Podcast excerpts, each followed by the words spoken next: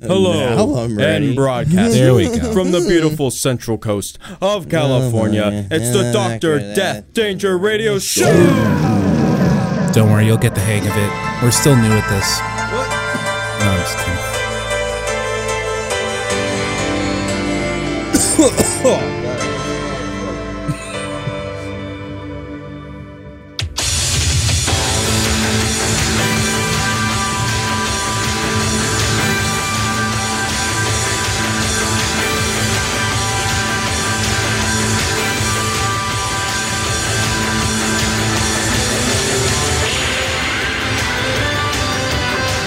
right, baby. All right, all right, all right, all right. How's it going, everyone? Welcome to another episode of the Triple D Radio Show with their host and boys, James and Edward. Edward, what's good? What's on today's lineup? K tall, y'all. So we've got Tall. K tall, y'all. So we've got the What? K tall. It, it's Spanish, and I said K tall and then y'all. K Tall, y'all. It's another way of saying what's up, basically. Tall, y'all. So today we've got a s- Hey, we've got a special episode. Saludos especiales. It's only Hey, special y'all. because this is the last for the moment Metallica record. We, uh, we, you know, this this uh, the space between the spe- the last episode and this one was just enough to where it was like, you know what, the m- new Metallica album is coming out in a few days. Let's just because we had a record we were gonna do for the CAR, but it was But like. then, hey, new Metallica came out before we recorded, so Yeah. hey, might as well fucking finish this. yeah, As one journey ends, another begins. Oh, another So journey what's begins, the next right. journey? So for your main event, we've we've got something special for you guys today. This is a show from the geniuses at VH1, a show called Supergroup, where five dudes from across the rock and metal universe uh, come together to save rock and roll or whatever. Yeah, and that's and uh, if you need more info on that, there's timestamps in the description that you can just fast forward to any part of the show that you desire. Yeah. and don't worry, I don't care. I don't want you won't hear me going. Huh? you fast forward why? Oh no, you want to go to the meeting of the show? How how dare you? Oh. Or do that thing. Or that do you want to go to Hot or Not? Yes, I have a Hot or Not. I made sure. Yeah, or, or do that thing YouTubers do I hate where they show the thing on screen where it's like, hey, it looks like only about 2% of you watching the videos are subscribed. It's like I hate that. I fucking hate that. it's like, can you? It's ju- like, you know what that makes me want to do? Not not su- subscribe. yeah, that makes me want to say, uh, fuck off. I think the only thing I might hate more is when the video's going and they green screen in like the mouse clicking the subscribe button and the notification bell. I hate it. Yep. Or when the video's not even started, it's like, hey guys, welcome to my new video. Today, uh, I don't know, we're going to be doing a philosophical deconstruction of the Ape Escape soundtrack. But before we get into this, guys, if you want to see more videos like this, click that like and subscribe button. It's like, homie, I just got here. I don't know who you are. I'm not going to like and subscribe until I've seen the video. I don't know. I don't, I don't like the shilling hustle culture. You shill little hustle fucking munchkin. Sorry, you're fucking have to make a career on YouTube. But either way, Ed, what's good? not much. Anything you want to talk? Anything you want to talk about in the cold open? uh, pfft, no, I don't got much. what about you? What about me? Well, I do have. I'm coming off. I'm not even coming off. It's still my weekend. Yes. This has been a, a busy, busy weekend. You're a busy if bee. I was to break it down, all right. It honestly started on Thursday, and that's my Wednesday when I on my work week. But technically, it's still Thursday of the work of the week. So it started literally because I have the show the day after on a Friday that I was about to play, and like one of the touring band, one of the bands that we have coming up, they came into town early and they were all hanging out at Oceanfront Pizza in Cayucos. And I'm like, yo, what? Yo, there's kickbacks at Oceanfront? Let's fucking hit it. Yo, Mikey. Let's get some fucking yo, Mikey, let's get that let's get those pies going. And literally it's like it's hanging out in front of Oceanfront. I'm hanging out with these fucking delinquents that are basically they're basically the same age as my like guitar player, and they're just like all being hella delinquents, fucking smoking mad weed out in front of the pizza joint, hmm, as we're literally but like bullshit with the main pizza chef. Just all hanging out, just talking about grindcore and shit as we're getting ready to do a show like the next day. But then in turn goes like, yeah, well we gotta go practice, and it's like, yo, kickback practice. Got I got a camcorder here. I'm like, what? Rehearsal footage? Hell fucking yes. So was like sitting there practicing with my uh, two do grindcore project while I had like people just all hanging out in this space that we're recording in, just all bullshitting, then doing makeshift jams, and doing another one through where like my guitar player was just like, yeah, I'll fuck fade it. I've been hitting it good right now, so I'm all loosey goosey. And I'm like, fuck yeah. And then yeah, we did the fucking show the next day, which is a Friday, i.e. by Thursday, my Thursday of the work week. Which obviously it was a good show. It did run a little late. Like I didn't get home and into bed till like 1.40 in the morning. Ouch. And then I had to wake up at like 7.40 to get Ouch. then head to work. Thank, Well, that's not too bad. thankfully, work was extremely slow That's good. like so slow and it's like on a saturday which i don't have any other coworkers and i know my supervisors they don't want to work. So i know they ain't checking in on my dumb ass. So i'm just fucking around for the first two hours. I literally went because the show i played at was at a coffee shop. I literally went to that coffee shop the next morning to get a coffee to kick back. And then i went back and it was bullshitting. And then I, that's where i did the fucking work for the metallica album we're reviewing. Yeah. but here's the thing. I also was going to go drive all drive four hours to go see a show that same day. Long late night and then go see a show. Luckily, the power of caffeine was on my side. I was pretty fucking wired when I was at the show. At the show, me and my guitar player Seb, we went and saw Despise You and Sex Prisoner. There are other bands on the bill like Scalp and God Collider, but I was sitting there as like, it's kind of late, kind of like we're lagging on getting down. And honestly, I've seen Scalp before. It's just too fighty for it. It's too fighty for me. It's like, man, you're like you- you're being too tough, boy. All right, I don't like it. It's almost like there's a point where it gets just too tough boy. Yeah, it's like I get it. you're like trying to be very angry and toughy, but like I don't feel it. I'm not feeling it. I don't care. I've seen the band before, and it's just a lot of hardcore bros just doing their kickboxing, and I'm not against it too. I'm like I could do it too if it's a band I fuck with, but. Yeah. Scalp's not a band I fuck with. But I literally walked in and Sex Prisoner was setting up. I'm like, all right, literally the bands I'm here to see is Sex Prisoner and Despise You. And Sex Prisoner was chill, but I know I was gonna get the fuck down way harder for fucking Despise You. Which even then, I was like sitting there and just chill Despise You. Like, I, I was chilling and like I was fucking getting down anytime Despise You. Well, in the early began when Despise You had like some DB friggin' like riffs going. But other than that, I'm just kicking back, just vibing good and shit. I had like this one drunk homie going like, "Hey, dude, hey, you gonna mosh? Hey, you gonna mosh?" And I look over, I was like, "Hey, homie, I'll mosh to the fucking songs I want." And then like literally at any time it was like any older '90s song or song I really want to pop the fuck off for, I fucking was getting the fuck down. Low key, I might have been pit boss. I don't know. I can't remember. And there was sometimes dudes were trying to kickbox at some like despise you, but I'm like, all right, if I hear that one riff, it's not happening because I'm fucking running around like a human bullet, fucking flying like going like wall to wall across like people and shit. I was just saying, like, so that was just me, just being like a freaking like That's pit- not bad. That should be your nickname for uh, when you play Mario Kart. just being a fucking bully for Yeah, no, the human bullet. dude, good human bullet. That's basically what I'm trying to do, being a human flesh bullet and shit. And then, like, and then after the show, I was bullshitting with a lot of people, just like catch up. It was a very busy weekend. And then, like, the day after was Sunday, kind of was chill. Grabbed some brekkie burritos. My guitar player said went and go kicked it back with the homies that he brought up for the show on Friday. Sorry, they they brought up for the show on Friday and was just being just being more delinquency because he's fucking stuck with older people that don't Well, like you want to be a fucking delinquent. Well, you know, they're young. Might as well live young, I guess. Yeah, they want to. Be, Seb keeps their nose pretty clean, you know. So, yeah, but this is like the opportunity to not. well, yeah. like true. these people were literally as I was like practicing, it's like, yeah, we're hungry. Where should we go? I'm like, I don't know. I don't know what my restaurants like. Honestly, any grocery stores, we're just gonna go and steal some food. Oh, Like literally, it's like, ah, for sure. Sitting, so it's like that, huh? yeah, literally, just fucking like, hey, yo, where can we get some nos? What a vibe check. Yeah, like let's get some nos. Let's go steal some food. It's at the same time, it's like, uh, like it's hard to say on the stealing. Yeah. It's really hard to say. I'm they- sure it's like people are like against it. I honestly don't care enough. Like, sorry if Ralph's is a big corporation and you want to steal some Lay's potato chips. Yeah. but it's actually one of the people that in that band work at a Lay's factory. Oh wow, okay.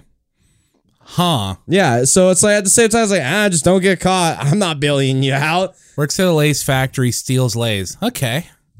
That's not bad. I'm just saying, uh, there's a part of it. Where there's just like sometimes I'm just saying, if you if you sit there and you want to talk about having some commune and like you know making stuff easy, then I am not gonna trip if someone wants to steal a quick sandwich and like a thing.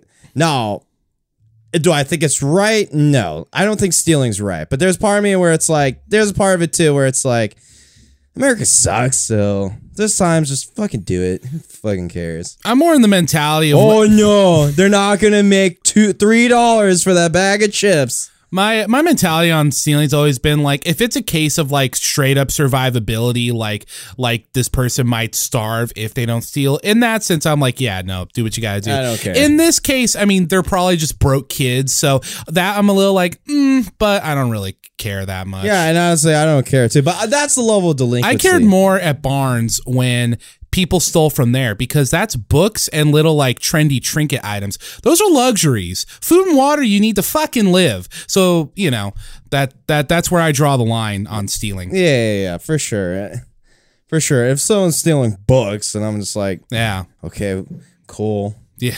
Oh no. Which what are they stealing the most? The Bible. Oh, oh no. Was that actually the biggest theft book? No, yeah, straight up. like two to f- somewhere between. I'm not even making this up. Somewhere between two to five times a week, uh, I'd head to the Bible area and I'd see the little slip or an, or an empty box where a Bible once was, and it's just like, oh goddamn, Are you sure that so? Are you sure someone didn't get it and bought it? no. Uh, I only know just because I worked there so long that that shit was stolen. Because there's no because there's no barcodes on the Bibles themselves. They're always on the packaging or the box. Yeah. So there would have been no way for them to pay. I mean, yes, we could look it up, but no one was doing that. So Okay, no. It sounds like it sounds like there's a process to it. yes, But either way, I'm just saying they were like my guitar player was allowed to be a young delinquent, able to relive their days back in like King Shitty, where they can just sit around and fucking smoke meth and play Uno or whatever. Seb's from King City. Yeah, Oh, I never knew that. yeah, King City sucks. yeah. Except for the food, I heard food's awesome there. It's never had a chance to eat. It's there. basically Mexico, where like literally all these families make food and they give all the other families food too. No, I mean that is that is that is definitely parts of Mexico. Yes, and I'm just saying. And you just sit there and could be a delinquent and shit. But that's so they were stoked on that weekend, and they literally like was like kicking it with them, and like we were supposed to drive back yesterday, Oh, but they were kicking it with them, and I'm like, well, it's running late, so. And then like literally him, I was like, hey, so we leaving when it's like 12:40 at night? I'm like, no, I don't feel like I don't feel like coking myself out. No. Oh. What am I gonna do with work? Call out sick. Duh. Hey, you're the one that's raging all night, not me. that is true. If they needed to get to work, they should, you know, Be more responsible on that. Yeah, you can't But party. at, the, and, but at yeah. the same time, it's like, hey, you're having a lot of fun. How dare I hate you for once having? You look like you're having one of your funnest weekends in a good minute. yeah, good for them. Yeah, no, they literally were just hanging out with these peeps, and then then actually made a makeshift fucking grindcore project on the spot that evening while with the drummer like Remus. So it was like, oh, he's kicking it with like a fucking hype with a hype band, a homie from a hype band with his like homies, and now making like sick gr- like making grindcore. Look at that. Wow, I dare how, how dare you have a fun ass weekend? I'm just sitting there, I was like, I'm just chilling, I'm relaxing. I had dealt with the show. Now I have no foreseeable shows in the good future. Not till the end of May. So I'm like, I'm gonna sit back, I'm gonna relax. I don't care. And I'm like sitting there, it's like, oh no, I don't work tomorrow, but here's the thing. It's not like I haven't called out from having too much fun. Yeah. It's like yeah, at this point, just call out. I'd rather just sleep in the next day and then make the nice trip back. Yeah. And that's what I did today. And now I'm here doing a podcast. So that is my weekend. Yeah. Sounds fun. It's Sounds long. tiring. It's long. Sounds it's long. It's, it's long and Sounds tiring. long and hard. Long, hard, and tiring. Yeah. Long and hard. That's kind of just Don't need uh, it right now. That's kind of just um, that's pretty much just status quo for you, though. It feels like. That is. so I'm taking it's like, but now it's gonna take a chill. And then now I can like sit back. I don't have to worry about traveling out like at some foreseeable weekend. Sure. Kick back, just relax, enjoy it, and then work on projects. Well, other than that, if you don't got nothing else, what's going hot or not? Let's go. That's hot. That's hot. That's hot. That's hot. That's hot. That's hot. That's hot. That's hot. This is hot. That's hot. That's hot. That's really hot. That might be the best song Bone Steel ever made. Fucking fuck. You're not. You might not be wrong. Oh lol. All right. So, Mr. Hot or Not, Mr. Hot or Not. what have you got for us today with your four minute and sixteen second voice memo? Tell us what's good. Tell us what is supposedly hot What's hot? when it plays. Any second. Okay, so for this week's Hot or Not, it's probably going to be my uh, favorite one we've done yet. I gave you guys some I'm sorry. tips or some hints on what to pick last time, and you Yeah, guys but- chose, paraphrasing here, um, the biggest band in the world in the future today. Basically, who do I think is going to be the biggest band in the world to take over the spot of the U2s and the Rolling Stones and all that stuff going forward? Who's going to be that huge band where in 5, 10, 15 years, they're the ones that will constantly be selling out stadiums? I don't know if anyone's gonna be Rolling Stones. The genre of rock forward. See, I think that there's been a lot of discourse between all of us. Oh, uh. But especially James on the whole fact like no Oh one my in God. is doing anything cool. or Just whatever. just let him have his moment. And I think that there's counters to that. And uh, this is one of those examples. So, the band that we're going to talk about is the 1975, which all of us have probably heard of.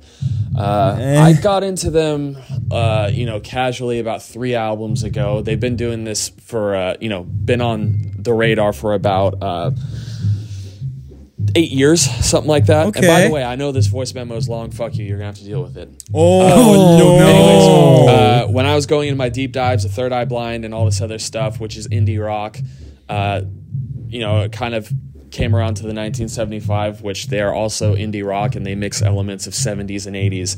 Now, you might be asking, Bosio, why would you say the 1975 are going to be the biggest band in the world? Sure. Look, this is Well, great radio. I have Not like, plenty reasons, why? but to Just like, okay, why? Okay, why? not 12 minutes long, I'll just go into a few bullet points. Damn. One, You fucking- besides you the really fact like they have band. He incredibly spared strong us. songs, their songwriting is really intricate and unique, and because of that, I personally don't think either of you could really put a fair opinion on the 1975 with just one song. So what I'm going to do today instead is you I provided you with a live video so you can kind of get an idea of what they do live.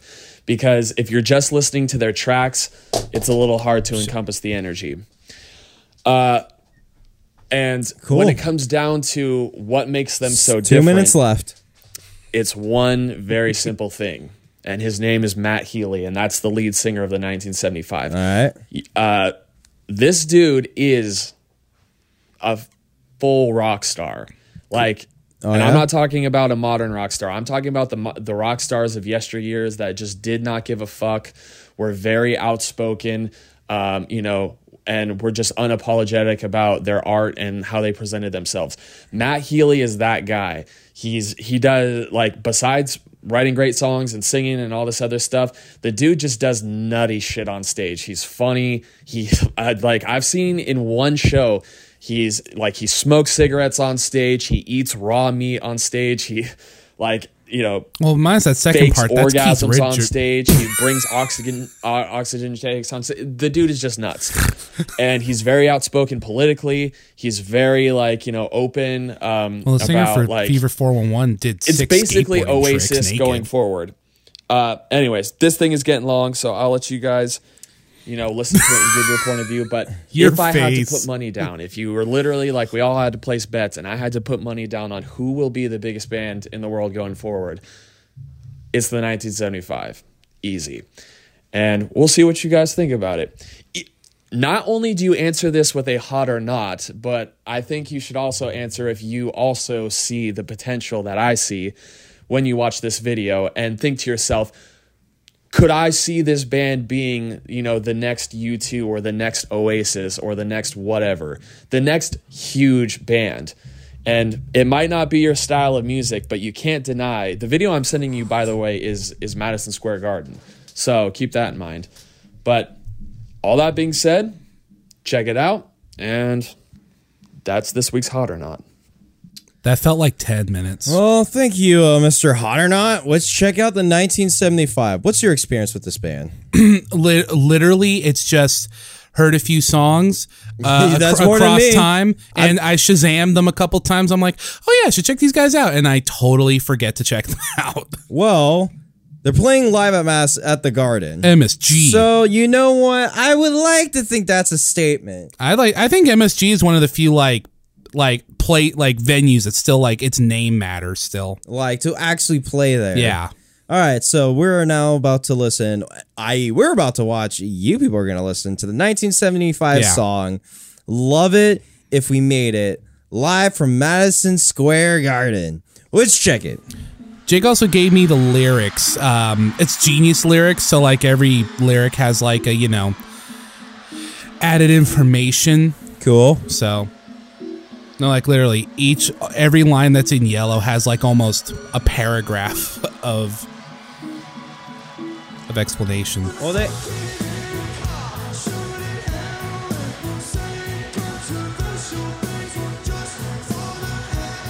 Sounds like almost like Seb's weekend. Yep. Well, no heroin. Yeah. Oh, like-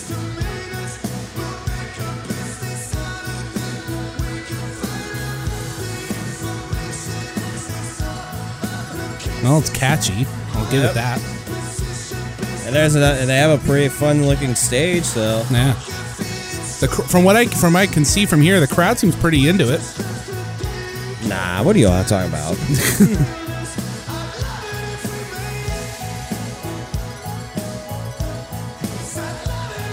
You know, I know he said they were indie rock, but the way he was hyping up the song uh, and just reading through the lyrics, oh, that guy goes hard.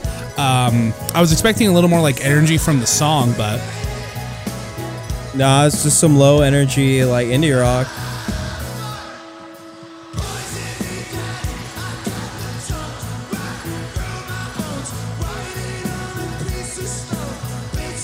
that sounds cool.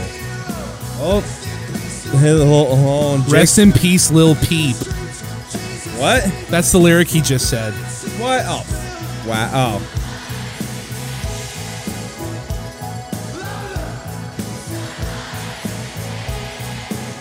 I remember a lot of people being really bummed when he passed.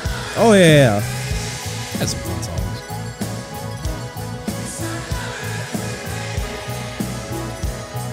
So what's your uh what's your take so far? Uh, it's kind of just one pace. Uh, well, at least it's kind of going somewhere. So there's a chorus. So A lot of interesting layers with the with the tune. oh yeah. Break down your thoughts. Well, it's it's one of those songs where um I've commented before when we do music how when we've reviewed music how I kind of like simple simpler songs like this where they don't evolve much but they keep like adding layers on the stuff. Um and yeah, uh, like for that bridge we just heard there was a lot of fun little things going on right there. It's it's interesting.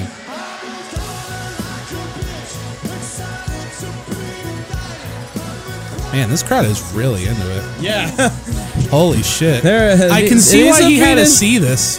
Yeah, it's like this is a fiendish fan. Like these some fiendish fans. Yeah.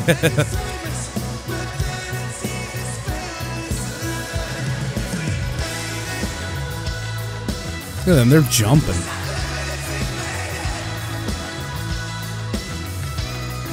Oh, singer's getting down. Yeah, I like his energy is like- not the same with the rest of the band members. His energy isn't the same with the song. Almost. Yeah. Hey, you know what? Uh, At least you can tell that the uh, that the music like means something to him. So that's cool. I like I like that authenticity. He's not even singing right now. It's a backing track. Oh yeah, you're right. we talk about. He doesn't use backing tracks. Chris Jericho doesn't use backing tracks. You know, I always like that aesthetic of like the multiple TV screens on stage. I thought that was cool. Right. Well, that was neat. Oh, well, okay. So, Ed, I'm sure you have a little bit more opinions than I do on that one. Well, I'll just give you uh, a quick uh, summary. Um, in a couple words, mm-hmm. yeah, it was cool. Cool. And a couple extra words, yeah, it, it's definitely. Um, this feels like a band where, um, you know, I feel like this is a band where if you if you kind of like Jake said, if you invest your time into it, you'll probably have um pretty rewarding experience. Like you know, in the ears. I don't know if this is a band that I would bump, but I mean shit, dude, seeing that crowd and seeing all those people in there, I don't know if they're going to be. I don't like saying, "Oh, so and so's the next U2 or whatever." I mean, I'm, I'm not a fan of that. That's kind of a holdover Even with you two uh, stuff, but Yeah, no. Because because uh, so well what i was going to correlate that to is like because obviously you know we watch wrestling so i've always had to hear people be like oh so and so could be the next stone cold or john cena or whatever. So i carry that over into music where it's like i'm, I'm not interested in the next rolling stone but could they be big could they be even bigger one day? Honestly i could see it.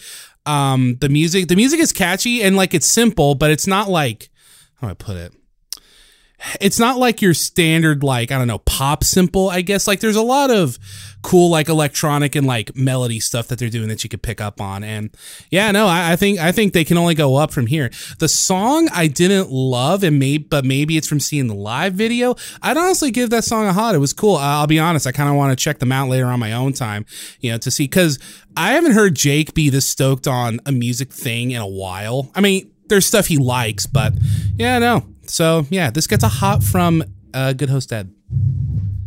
Cool. Uh, for me personally, like actually listening song, I'm not gonna let the crowd dictate my opinion. Like it's just yeah, they like they have a rabid crowd that fucking knows the song, and they're pretty stoked on this band in 1975. Obviously, they've been at it for years, Yeah. so I'm sure it's a slow, growing progress for them. So I'm sure they're just like casually earning it. But when I listen to the song, it's just like yeah, it's just some low energy indie music honestly, if anything, it's like music nerd music that like I have a feeling some Fantano knockoff will like tell me this is like really good stuff. It's the future. It's the future, and it's just like, yeah, I'm not a fan of it. It's not my thing.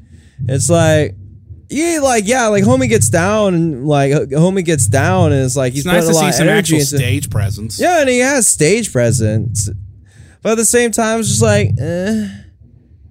It's just some slow indie music. Kind of like the lyrics too. The lyrics are kind of like you know, are kind of like blunt and fucked. Uh, They're like and- blunt. And I like that. Yeah, they're blunt and fun, but at the same time, it's like, yeah, but you're just kind of saying buzzwords.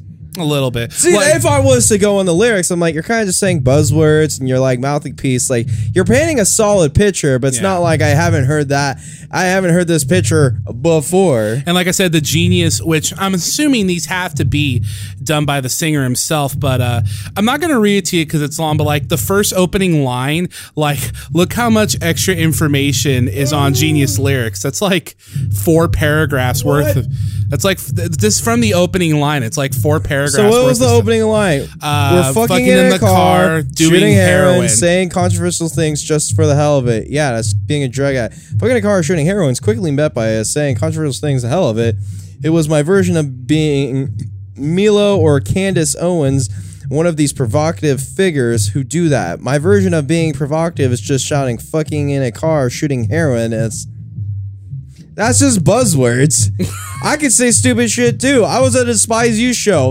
well, okay, well, the joke. I think there's a little more nuance to the lyrics than that. Yeah, I mean okay, they're blunt, but they're not without lead substance. at the beginning of the, our lead single, but not for no reason. It was a reference to a well-known visual thing within our artwork that fans have shared, stuff like that. And this is also a. And then I was also a drug addict at the time. Do you know what I'm?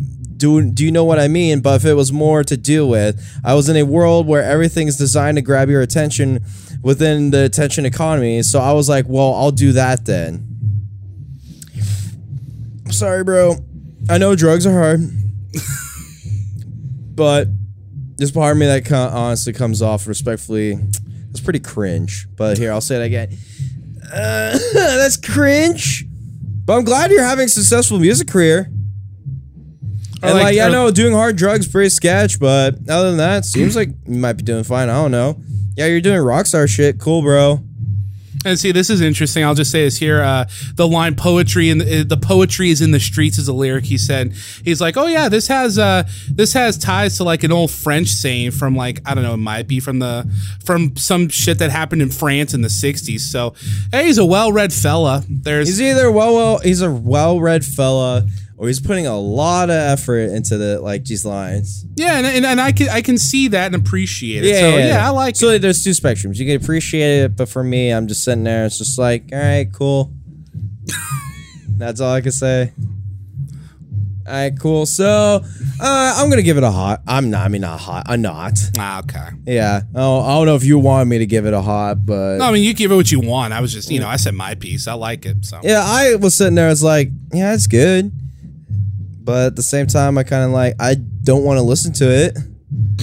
I'll just sit. I was sitting there saying, I'm not gonna go back and listen to it. Not my thing, but maybe who knows? Maybe I will listen to it. I don't know. It sounds like they have a pretty extensive catalog. yeah. Like if you had to put a choice in front of me, Bad Bunny or the 1975. Oh come on! I think Jake might even choose Bad Bunny. I mean, let's be No. Okay, no, I don't think Jake would choose Okay. Bad Bunny. Bad Bunny's the meme though. He's like one of the best wrestlers WWE has. Yeah, and he's like one of the most streamed artists ever. So I'm just Yeah. like, all right. Bad Bunny laying bars or homie like laying down paragraphs for a line of so- songs. You know, I do it like I really do appreciate that. There's a lot of bands where they don't put that kind of effort into stuff, and you can feel you. This is a band where musically and lyrically, it's like you know what, there's effort here, and I like that. All right, cool. Like, dude's really, really trying to make a statement. So that's sad. So you know, good for them. But my personal opinion, I'm just gonna give it a not. It's one of those things like I don't want to try to hard that hard to try to like a song. I don't want to try hard. All right. Like if you're just like, oh, you gotta listen to it, just really listen to it and all this stuff. And here's like all these links and stuff, like all these links of like lines, paragraph, all this subtext. Just like, can it just be easy for me? I, I don't if like I like songs that are just easy to digest. Uh, I just like stuff that if I don't if I'm not having to try to listen to the song, then I know it's banging. That's how I feel like if I know a song's hot for me. If I don't have to try. If I have to try to listen, then I'm gonna kind of go into like no, like maybe sure, but there's times like I don't want to try to listen. All right, if there's a song, I'll check it. I'm like, all right, cool. Oh, there's not much ha ha ha opinions on that one. No, I mean, you know, it's he wanted our honest opinions, he got them, and you know, there you go. You want to get to Metallica? Yeah, let me uh, get a timestamp so we'll hop into it. All right, listeners, we're back, and just for on the record, I just want to say, talking about the 1975. Oh my God. And Jake bringing it up about U2 being next to U2. I just want to say there are big rock bands out in the world that I personally think are just boring. I don't really give a fuck about. U2's a singles band anyway. That either way, but you know what? It like at least I could give credit to 1975. All right. Yeah. as a rock band, sure, it's like, you know what? Maybe doing the little indie thing, they are doing interesting things. But honestly, they could also sound like like friggin' like music nerd Taylor Swift and now, so You know, it's funny. This there's is a little bit of that same low energy if we were to talk back about. But either way, listeners, you can listen to me trying to be very not just being kind of straightforward on like my honest opinions after me coming from break and go as, yeah, you know what? I don't give a fuck.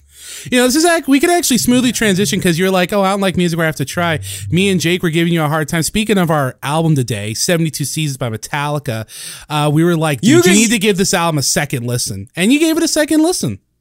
Because No, lot- I didn't. I only gave it one listen. Oh, I thought you said you were going to listen to it twice. I only gave one song another listen. I'm like, yeah, no, same thing. I'm kind of fading out, kind of fading out right now, trying Oh. to focus more on my thing. Then I actually go like, yeah, this song's kind of a banger. But hey, you know what? I don't have arbitrary other things to think about right now. So, listeners, let's get into 72 Seasons by Metallica. now, the question is, ki- Or 72, yeah, it's just 72 now seasons. the question is, is will we finish our thoughts on the song by the time the the, the main riff actually Fuck comes in? no.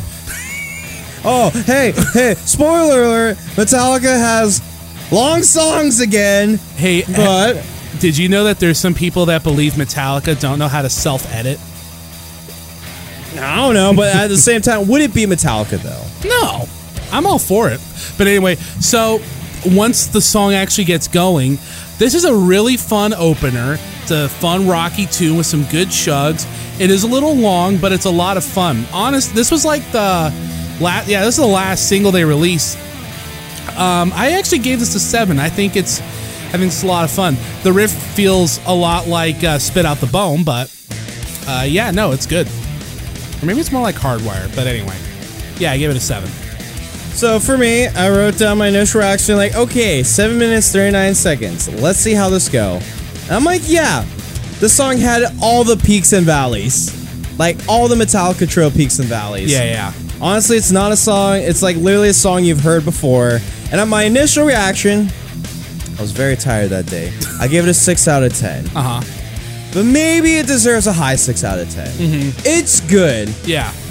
But did I like want to come back, want to re-listen to it? No, I don't know. These are my first listen reactions. Right, right. okay, so it's not bad.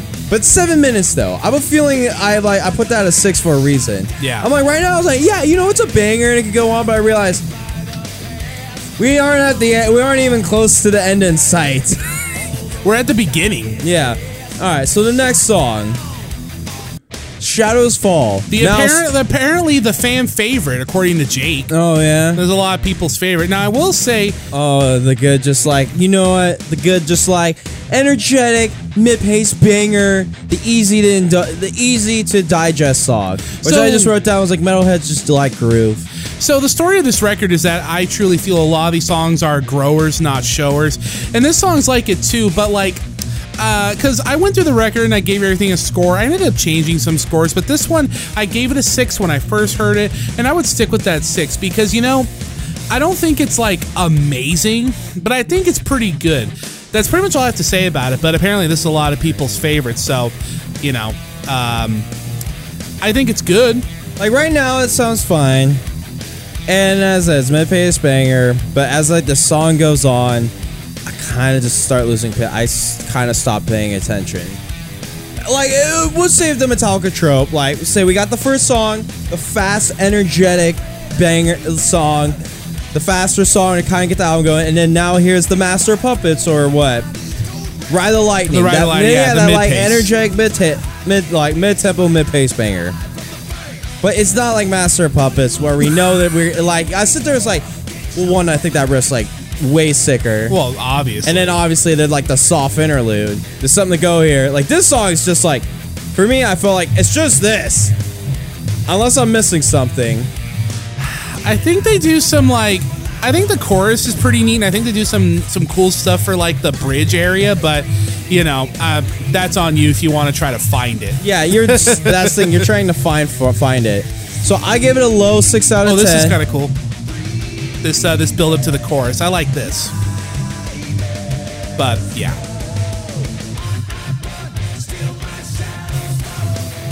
Yeah, that could be like a death magnetic trouble. Either way, it's a Yeah. fine mid-pace song. But I start fading out. Low six out of ten. You can debate it. If- Sure. you could debate it to be higher, honestly. But initial reactions, I'm just maybe also be going. This is the best song on the album. I'm like, I'm like, really? Then I listen. to it, I'm like, that song made me want to.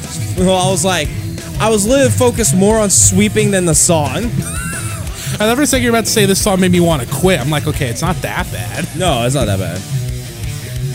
All right, next one, "Screaming Suicide." Ooh, This I was like. the second single, correct? Yeah, I like I liked this one right off the top, right off the bat when it came out, and I think it's really good.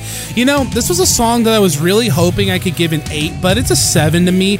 Um, I I like the rock influence on it. When this song dropped, you can't hear it now, but like, um. Pieces about the song, specifically like the bridge and breakdown, they give me like not just rock, but they actually gave me some like kind of like uh, Ramones influences. So that's what I like about the song. I like how like like it is a metal song, quote unquote TM, but I like how it just feels like a rock song, you know. So yeah, I stand by my seven. So, oh, this is one of the singles. This part's pretty good. Yeah. I enjoy it. But once we get to the chorus, I, it kind of offends me a little bit. I will admit the chorus is not as good as the verse. I agree. Maybe you could give it a high six. I gave it a six, a fun six out of ten. It's not a bad song, Mm-hmm. but to me, it's still it's like you know what? It's sick. It's cool, but still kind of mid to mid to my in, in my opinion. That that just hit me. You said the chorus kind of offended you. Yeah. Okay, I thought that's what you said. Yep. And it's like the chorus stayed there. I think maybe the bridge is sick, but I'm like, That's another thing. I have to really be picking at it. Wow. But that was my. no- Oh, uh, it, it, is it? These are songs are growers, but at the same time, these are like my own ratings at the time. So this is sleep li- sleep life sleep walk my life away. Yes. So um I'll just come out and say it. I think this is a light eight. I really like how well we were just talking about it, but I like how groovy it is. This intro is really cool, but honestly, you know what it is? It's the pre-chorus into the chorus. It's really good. Just really sells it. And actually, I think this might be a good time to mention Hetfield is doing a killer performance on this record, and like performance, but also lyrics too. Like. He definitely sounds old on this one, but he adapts to it really well because, surprise, surprise, James Hetfield is a very good musician. But yeah, I really like this one. So for this one, I was like, all right, more on the mid tempo side.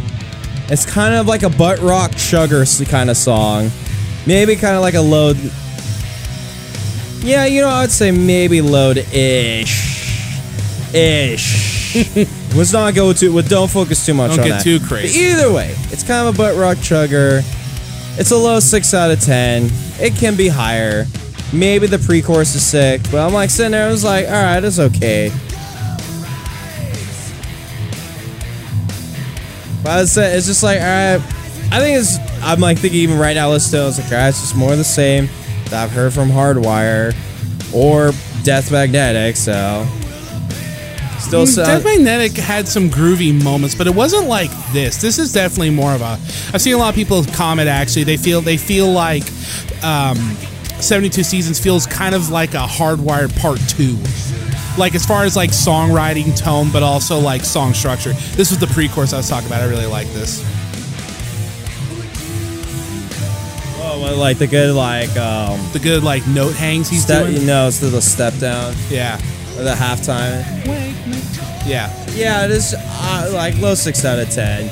I'm a butt rock chugger, so I'm like, I'm kind of chilling. All right, next one. You must burn. The Bone Steel favorite. All right, as I wrote down. All right, we're slowing down here. Like, if I try to like a song, sure, a six or higher, but casually listening to this, I kind of want to move along with my life, so I would kind of want to skip the song. So, i.e., I give it a high five out of ten. So when this song started, like with this intro, like it felt. I thought when I first heard the song, I'm like, okay, this is gonna be some filler. Like I could just feel it. I don't know if I could call it filler, but I don't think it's that bad. Like to go to the well again, the bridge and breakdown is really cool. I gave it a six. It might grow on me with more with time, but um, I know this was Jake's favorite, um, and uh, uh, oh, it's a lot of people's favorite. It's not well, obviously Shadow's follower, follower, or whatever is like the favorite. It sounds like, but a lot of people like this one. But I, I think it's okay. So yeah, I, I stick by my six. All right, next one. Oh, hey, look, it's the fucking lead single, Lux Eterna. Lux Eterna. Um, so I don't know if this is heresy, but like I think the song is only a light seven, maybe even just a strong six. I also think its placement's weird. I feel like this should have opened the record instead of 72 seasons, but yeah, it's fun. I must just say about it other than what I just said. Except, did you hear about the controversy when the song came out? What? People were roasting Kirk Hammett because they thought the solo was weak. That video I linked in our wrestling chat, that British YouTuber Bradley Hall or whatever, he was straight Bro, up. I yeah. picked Kirk over your dumbass Bradley Hall. I've watched your videos and I just want to turn them off. Bro, calm down. He made some funny videos, but when I saw that, I'm kind of like, mm, okay. And trust me, we're not Metallica fan- fanboys that lap up everything they do, but it's like this YouTube tar- guitarist is literally trying to tell Kirk Hammett how to do his job. So it's like, I was like, what? yeah. All right, homie, fuck off. Whatever content. Either way, here this is my opinion on this song. I've heard this a bunch, Yeah. and I it's a fun song. Oh yeah. I give it a seven out of ten. I like Hmm. the song. I think it's probably a better lead single than Hardwired was in Yeah. some way, in a lot of ways. Uh, now, Crown of Barbed Wire. There's another one I had to me, but I think it's pretty good. Um, I would I would say I like this enough, at least on my re-listen. I ended up liking this one enough to give it a light seven. I think it's a lot of fun. Um, it's heavy, but it's not like as slow as like um, not as slow as You Must Burn, but yeah, no, it's good. Gave it the uh, light seven there. So for me, for song seven, I was like, it's a driving mid-tempo song, and it's good, and it has some dynamics. But honestly, the song was at most just okay. Six out of ten. Sure. Yeah, that's fair. That. If this is what you like. Yeah. Maybe the song grows on you more. But like first initial listen, I'm sitting there as like, yeah, it's okay. Not much else to it. I was, I feel a lot of what hurts with this record is like there isn't time on its side for us to actually like listen to it more Mm-hmm. compared to the other Metallica albums. I'm just sitting there going, Yeah. eh. Where some of them we've But listened then to. it's hard to say. It's like we listened to like what was it? Who's next or whatever. Yeah. Yeah, yeah, that was the first time we'd ever heard that record, and we were just like, Like, dude. I, for me personally, I sit there. It's like it's the first time I really listened to. Like I know a lot of those songs, but Yeah. I'm like, listen. I'm like, fuck, this is really good. that was a great record. That is debatably the best record we've had on the show. yeah. Like, if it's not that, it's probably. oh, sure. There's, uh, well, there's also the other Metallica song. I was. I was gonna say, but like, if even it's those, not that, I it's try like to be, even though I try to be fair enough into like my feelings or so, Yeah, yeah, yeah. and like enough on my opinion. It's like, dude, I gave Black Album like a high ass rating too. Oh yeah, yeah. Like those, and like yeah, me- as I said, I don't know if like it's just time. That's maybe against this album. Well, because I remember you ended up liking hard. In some ways, you ended up like liking Hardwired on the re-listen more than I did. Yeah, but even then, I barely listened to Hardware that much either. Yeah. So, but this right now, it's just like, yeah, this is okay. Like that's a fine, that's a good riff, but at the same time, it's just like I've heard it before. So this is Chasing Light. I ended up giving this one another seven, and, and I'll be honest, the song doesn't start off interesting. Like I heard this intro and I'm kind of like, uh, okay, guys. But when it gets going, I think it's catchy as shit. It's a fun, just another fun mid-pace one. It's a real standout. I think this is one of the songs on the record, like up there with like Crown of Thorn, Barbed Wire, or whatever, where people are gonna be like, yo, that song's underrated. And again, another cool bridge. I keep saying that, but I mean. The middle sections of these songs have been pretty good. Oh man, you have to go through a lot to get to your the middle section. Well, Metallica doesn't know how to self edit after all.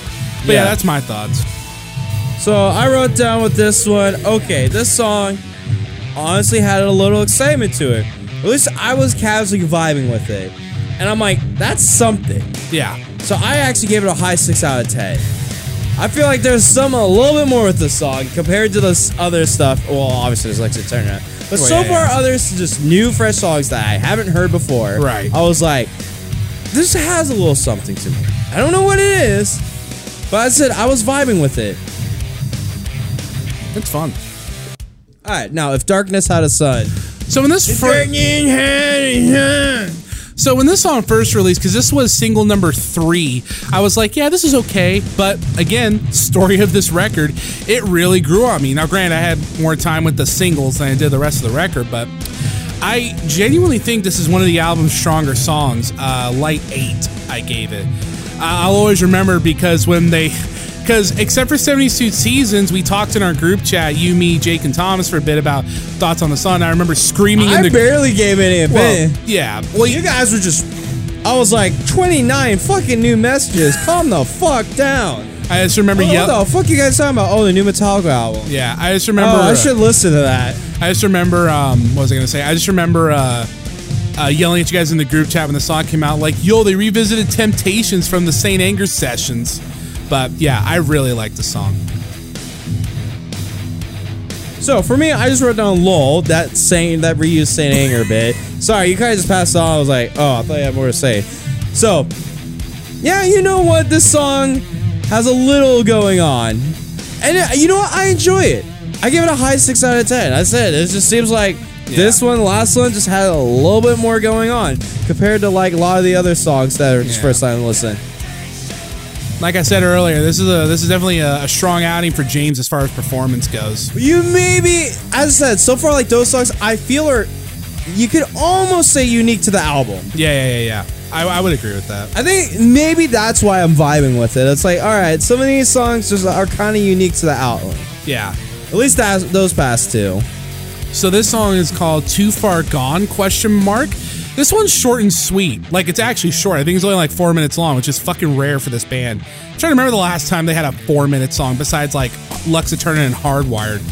But um, I'll admit it's not the most interesting song, like you know, but I like its simplicity. I don't really love it. I'd say it's a solid six, but you can't hear it right now, but it's when it gets to the chorus. I wrote here as a joke, lull, Metallica tries pop punk. For some reason, that reminded me of it with the too far gone, just the way uh, some of the vocal structures were. Not because I seriously think it is, but it was just funny. That's your opinion. I just wrote down, hey, this song was actually easy to digest and actually kept my attention going. Yeah. I gave it another high six out of ten. I'm like, holy shit, we're on a fucking hot streak right now. I'm like, the hey, I'm second half of the kind of giving a fuck about it.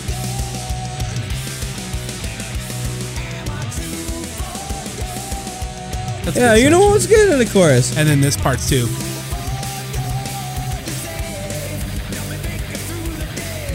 Yeah, as I said, I feel like this song is actually unique to the album. Yeah.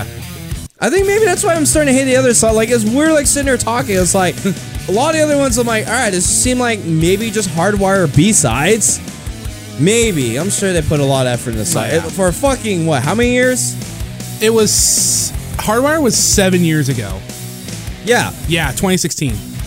So, but I'm just saying, it's like, okay, cool, more just hardware songs. But then, like, I'm sitting here noticing, like, these almost seem unique. Like, Lux Eterna, kind of unique to the Oh like, yeah, yeah, album. totally. They don't have a song that sounds like that. Yeah. So this is room. Oh fuck! It's Room of Mirrors. I wrote Room of Rooms by accident. Room of Rooms. I am the room of rooms. So, Ugh. so this is another one where, like, man, it doesn't start that great, but once it gets going, I'm like, oh shit, this is cool. It's really catchy, and it, the lyrics even have a broken beat and scarred callback, so that's fun.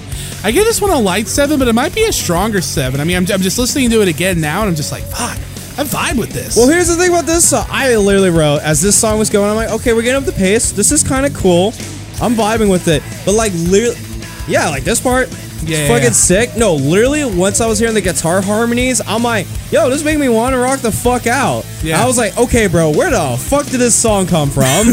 this is actually really fun to listen to. I gave it a low eight out of ten. oh, this song's great. I'm just saying, like, once you get to the fucking har- like the fucking like dual harmonies on the guitar, Oh, this part.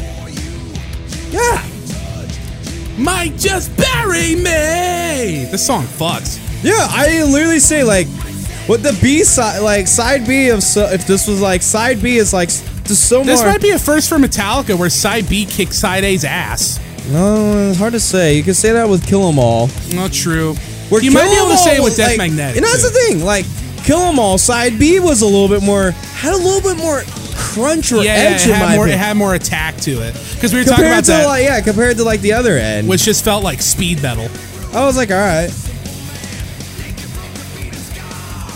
Yeah, no, this song. Fuck, you know, what? I'm gonna change it to an eight. I love this song. Yeah, I give it a look. like, dude, fuck it. I'll just go to like, eh, it's a fucking song worth marking out.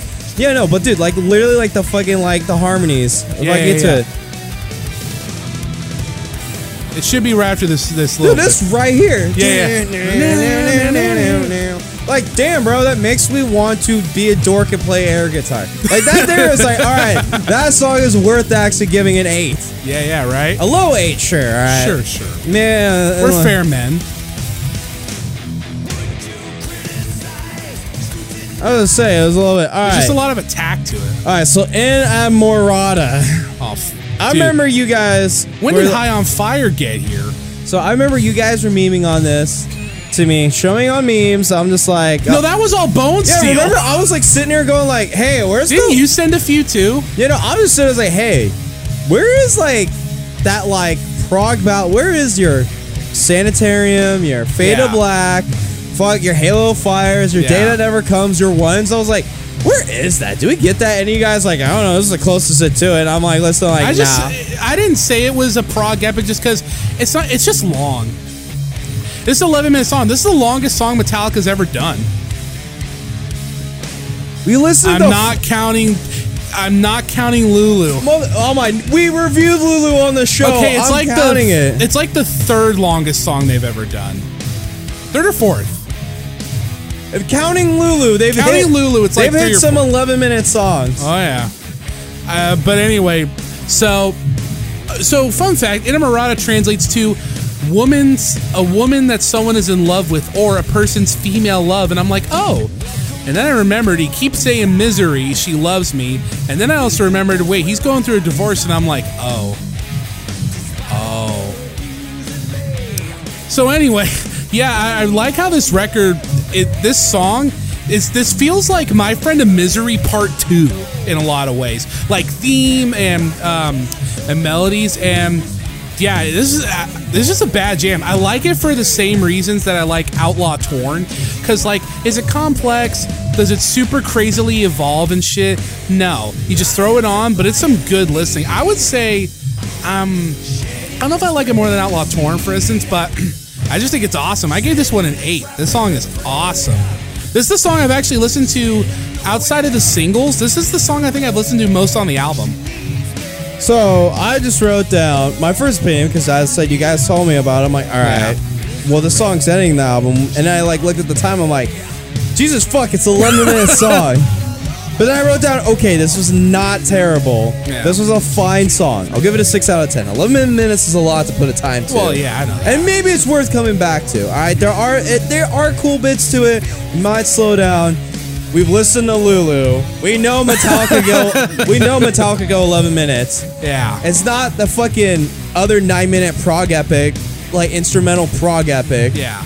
Like this, I feel like doesn't waste its riffs. Yeah. Like that, like And Justice for All nine minute one. I was ju- to live to die. I was just gonna say I've seen some people be like, "Well, why isn't this as a sick epic like Orion to live to die?" And I'm like, I'm thinking to myself, A li- to live is to live is to die debatably sucks. yeah. I'm like, that song should have ended, but then it came back to a That boring song riff. should have been six minutes. Yeah, it was, but it, they made it nine. I'm like, fuck you. but for 11 minutes, I sat here and I'm like, yeah, you know what? The experience is not terrible. I'll give it a 6 out of 10. Yeah. I like, and right now I'm like, this is good. Obviously, there's, a, there's like a more time to it that could be put into it. Yeah. So I was thinking with this album, it honestly has a lot of fucking parallels to Kill 'Em All. When we have gone through the journey where it's like, you know what, one end sounds just a little bit more just like softer, newlier Sure. kind of thing. Not as much crunch. But then, and honestly, just kind of sound like hardwire. But then, like the second half, I was like, I like this a lot more. We're going somewhere. yeah, once you get to Lux Eterna, the record just decides to change. well, okay, the one after Lux Eterna, I didn't care for. I guess. Which one was that? Oh, Chasing Light. Oh wait, yeah. No, sorry, Barbed Wire. Yeah, but even then, you know what? A driving mid-tempo song, and I'm like, the dynamics is okay. Even the Jake, like, it's like, you know what? It has that slow hit. It does feel different. Like, there's a, di- at least I feel like there's a difference. Some peaks and lows. Like the Sure. songs prior, I was like, okay, I'm kind of hearing the same shit, same shit, same shit, same shit. I kind of don't care. It's like I was a little tired. I would. ra- It's one of those things I would rather do. But as like, but even if the album's good, it will make me start caring. Yeah, yeah, yeah. And then like on the second half, I felt like, all right, this is way more sicker. Like, there's like, like, Fuck, even this, like, and the thing, like this song, Oh, at I least I this, yeah. feel is like, yeah, there's like other bits that are kind of like reused, but I feel like it's unique for like a modern Metallica. Yeah, yeah, yeah. Like maybe they've done like some stuff other prior, but even then, still they haven't done a song like Inamorata. So. No, no. I tell you what, because we're going to that uh, show they're playing in August. There's like a good somewhere between four and six songs on this record. I hope they play because fuck, the the really good songs on this record are really damn good. Yeah. But as I said, yeah, no, there's a weird parallels with this compared to like. Yeah, I didn't think like, about that, but you, you raise an interesting point there. Well, I look at my scores and talking about it. I'm like, hey, it's, I felt like I've experienced this before. Oh, yes, Yeah. I have. Now, I, I, if I remember it, I feel like I liked side A of Kill 'Em All a little more than side B, but I definitely agree. Well, side B is way more play, overplayed. Yeah. Let's be honest. Oh, this is uh, Rob's time to shine with his uh, little bass interlude. But yeah, this might be a good time to give out the final score here. Out of a score of 120, because there were 12 songs here, 12 songs in like 74 or 5 minutes, because Metallica just can't go under fucking 60. Yeah. Um, it got an 85 out of 120, which is interesting. Which, when I first, it's not a huge gap, but when I first scored the album, I think it got like an 80 out of 120 instead. Um, I, I didn't really write any like big old things, so I'll just say this. You know, uh, I know some folks, um, and you kind of talked about it when we talked about our hot or not. You know, some folks they want to like if it doesn't impress you on the first listen, you know, but I really do think that this album deserves like a re-listen. No, for I'll folks. re-listen to it. I, I like I like Metallica. Well, yeah, but what I'm saying is, is that like a lot of these songs, like when, I'll be honest, when I first heard the record, I thought, mm, honestly, it's kind of mid. But on that second rotation, I was like, "Ah, damn, dude, this slaps. Well, most of it. There's a couple songs where I'm like, eh. Yeah, but I honest, like- yeah. I, I think it's a worthy. Final thoughts. It's a worthy addition to their catalog. I just wish it had better album art. Yeah, I thought this album was like mid for the most part with like first reaction because I'm like, I'm just seeing a lot of sixes, not much else to it. Six is a good. But it's an interesting album. It's Like, very interesting. At least it gets interesting more around the end. yeah. For me, anything else prior, I'm just like, eh. I still don't know why Shadows Follow is like the the, the supposed. That's what Bone Steel told us. Well, I, I think metalheads fucking have bad. Like, I think metalheads just like brainless grooves. Now, do they? Well, some of them do, that's for sure. Well, either way, as I wasn't feeling. So, we're gonna take a break. Yeah. Unless you got any more closing. No, that was all. I don't know. Unless you're gonna rank your Metallica albums right now. No, I thought we were gonna do that next week. We'll talk And about you're the actually Velvet gonna, Underground. you're, well, you're well, yeah, but we can still do it before we review that. True. Either way, take And you're break. actually gonna do it this time, right? Maybe. I kind of just archaically kind of come in and I'm like, all right, I got some stuff. Let's just record. Yeah, let's take that break, buddy. Let's take a break. Wow, wow. Like the song's still going. How's it going anyone? We're back for break, and now it's time for what we could say is the main event. Yeah, you know what's good. Yeah, yeah. Let's hit it. All right. What did we watch this week? What are we starting? hey, listeners. Hey, we are actually doing another binge series review. Oh my god, episodic week to week reviews. Fuck, it's been a minute. Well, I feel it. Don't worry, I feel it. we'll try to be weak. I'm actually a little, I'm, I'm a little, dr- well, episode to episode. How about that? All right. yeah. No, I feel like it was. Maybe it's easier to do week to week because then there's like something to go on. Like, Yeah, yeah. we, it pushes us to Yeah. like, oh, let's get this fucking done. I've commented a couple times on and off rare where I'm like, oh yeah, those Tough Enough episodes are some of our best in a while. Like, we're good with weekly television. The thing is, is that like that season. Well, no, season of Tough Enough had some okay moments. This show, I can already tell, is fucking atrocious. We watched the oh show. Oh my god, the show is terrible, and I kind of love it that it's terrible. Me too. But I sat there and I'm like, fuck. So from the visionary geniuses that brought you Rock of Love, was this show actually predates by like two years? Wait, It- what? This show came out in What? 2005. When the fuck did Rock of Love come out? 2007. Are you sure about that? It was either 2007 or 6. You can Google that. But this show came before that. Yeah, I said this show came before Rock of Love. This show feels way more of a disaster on the first episode. Of, Okay, I know. No, it's I agree. It's really hard to say. Listen, Both are pretty disastrous. that first episode of Rock of Love might as well be Ben Hur compared to this episode. What Ben Hur of fucking Caligula, Sure. which yeah we reviewed before, baby. yeah. So I just Which might, we've also reviewed Rock of Love and Daisy of Love. oh yeah, yeah, fucking trip. Thanks for starting our career, Bret. Hey, Daisy had some bros that we like fell in love with. Actually, yeah, I think we could say we liked Daisy of Love. No. As fucked as that Calm down sounds. there, everybody. Well, Calm down there. so to repeat, from the visionary geniuses who brought you Rock of Love and Daisy of Love, again, as previously reviewed in our archives. Pre- and then prior to those, comes a show where the idea is, hey man, let's get a bunch of even in 2005 aging hey, rock hey, stars. Hey, hey, hey, hey, hey. Did you get the fucking the makeshift Star Wars style like friggin' like info crawl? Oh, I am going to get to that. Alright. I have this whole thing. All right, uh, just go.